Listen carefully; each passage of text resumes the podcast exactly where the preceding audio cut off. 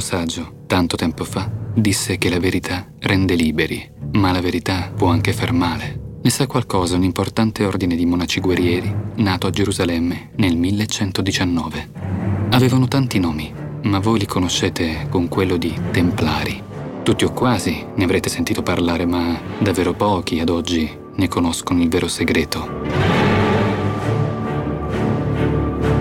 Un segreto che la Chiesa tentò di distruggere insieme al loro ordine. Era vero? La risposta è nel mistero contenuto in una particolare immagine conosciuta dai profani con il nome di Baphomet. Molte persone morirono per salvarlo, per custodirne il vero significato affinché, come già accaduto, non venisse travisato.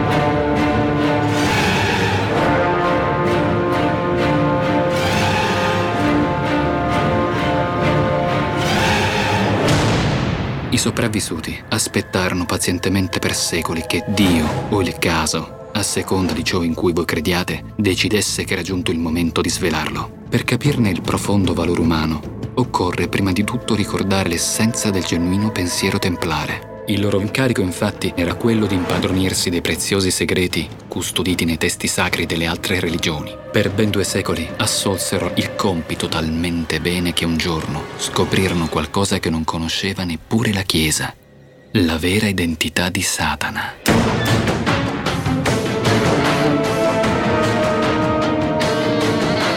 Forse non immaginando che il Santo Padre potesse mai tradirli, li informarono tempestivamente ma si trattava di una verità che se fosse stata resa pubblica avrebbe distrutto le basi stesse su cui si fondava la religione cattolica. E né il Papa né il clero volevano perdere il loro potere.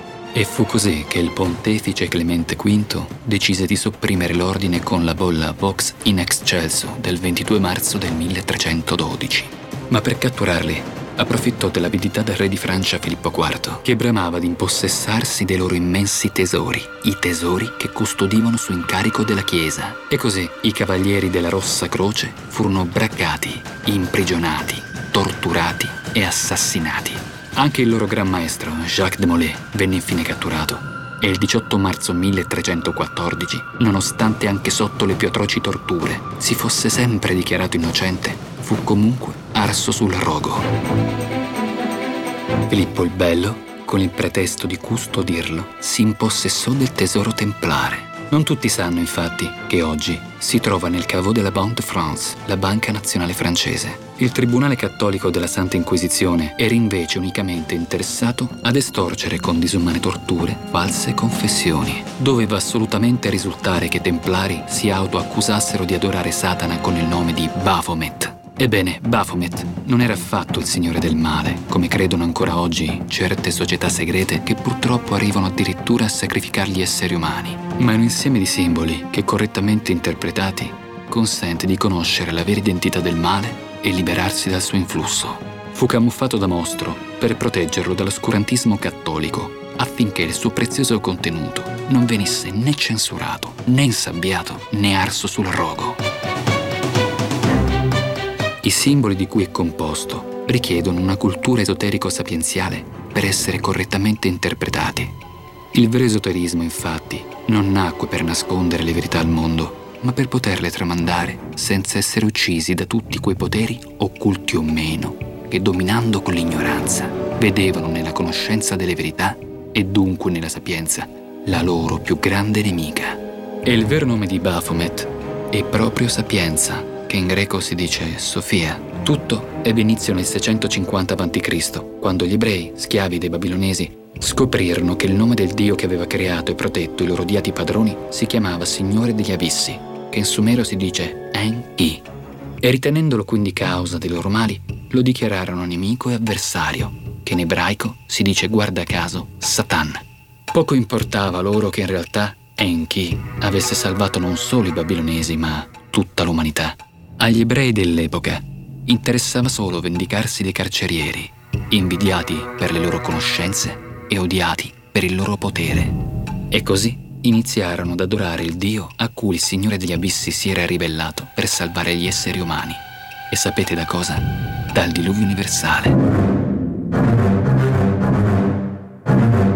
Suo padre, An, il re del cielo, su richiesta dell'altro suo figlio, Enlil, re dell'aria, aveva decretato unitamente al concilio degli dei che la creazione di Enki, ovvero l'umanità stessa, venisse sterminata. E anche qui, ai sacerdoti ebrei, poco importava che gli dei del cielo fossero coloro che avevano tentato più volte di distruggere l'umanità, prima con le malattie, le carestie e ora con il diluvio. Fu per questo che attingendo ai miti sumeri e babilonesi contenuti nella biblioteca di Assurbanipal, scrissero una religione completamente alla rovescia dove si autoproclamarono popolo eletto, tutelato dagli dei del cielo, gli Elohim. Il nome deriva dall'accadico Ilum. Nonostante fossero ostili all'uomo, i vertici ebraici fecero credere ai proseliti che questi dei fossero invece protettori degli esseri umani. Per contro, il Signore degli Abissi pur sapendo che aveva realmente difeso gli uomini dalle piaghe inviategli dal Signore dell'aria, fu dichiarato ugualmente nemico. E non solo degli ebrei, ma di tutta l'umanità. Poco importava che Enki avesse insegnato loro anche la medicina. Non a caso, il suo simbolo, un doppio serpente avvolto elicoidalmente lungo l'asse verticale, è giunto incolume fino ad oggi, proprio come emblema di guarigione e lo potete vedere negli studi medici, presso i farmacisti e sulle ambulanze. Ma il simbolo dei serpenti gemelli è presente anche sul ventre di Baphomet. Qui assume il significato originale, che non è solo guarigione, ma soprattutto conoscenza e saggezza, o meglio, sapienza, Sofia. Baphomet fu disegnato come una creatura androgina e al contempo mezzo umana e mezza bestia, le cui dita indicano falci di luna di colore opposto e in posizione opposta, per insegnare che il male non può essere distrutto, tantomeno usando la violenza, perché fa parte dello stesso essere umano. E il suo istinto bestiale, istinto su cui nella preistoria si basava la sua stessa sopravvivenza. Non può essere distrutto, però può essere armonizzato con l'intelletto che è la parte nobile dell'uomo, il tramite per la sua evoluzione. Le stesse corna di Baphomet, in realtà, sono raggi luminosi. In ebraico, la parola keren significa sia corna che raggi. Ma nella prima traduzione in latino della Bibbia ebraica, la Vulgata, venne commesso un errore di traduzione, al punto che Mosè, che veniva descritto radioso, venne scolpito da Michelangelo con le corna. Chi realizzò la figura del Baphomet per nascondere il vero messaggio, invece, lo sapeva benissimo e giocò sull'equivoco. A conferma della positività del messaggio del finto demone, si osservi il centro della sua fronte. Nell'immagine originale vi è una stella a cinque punte rivolta verso l'alto e non invece verso il basso, come lo dipingono erroneamente culti dediti al male. Questo dettaglio è fondamentale poiché è l'umano simbolo dell'aspirazione allo spirituale, alla vera sorgente creatrice di tutto ciò che esiste e al cui interno tutto esiste, compreso il summero Signore degli Abissi e gli ebraici signori del cielo. Il vero messaggio di Baphomet è infatti che la violenza è inutile, non dona potere né migliora il mondo.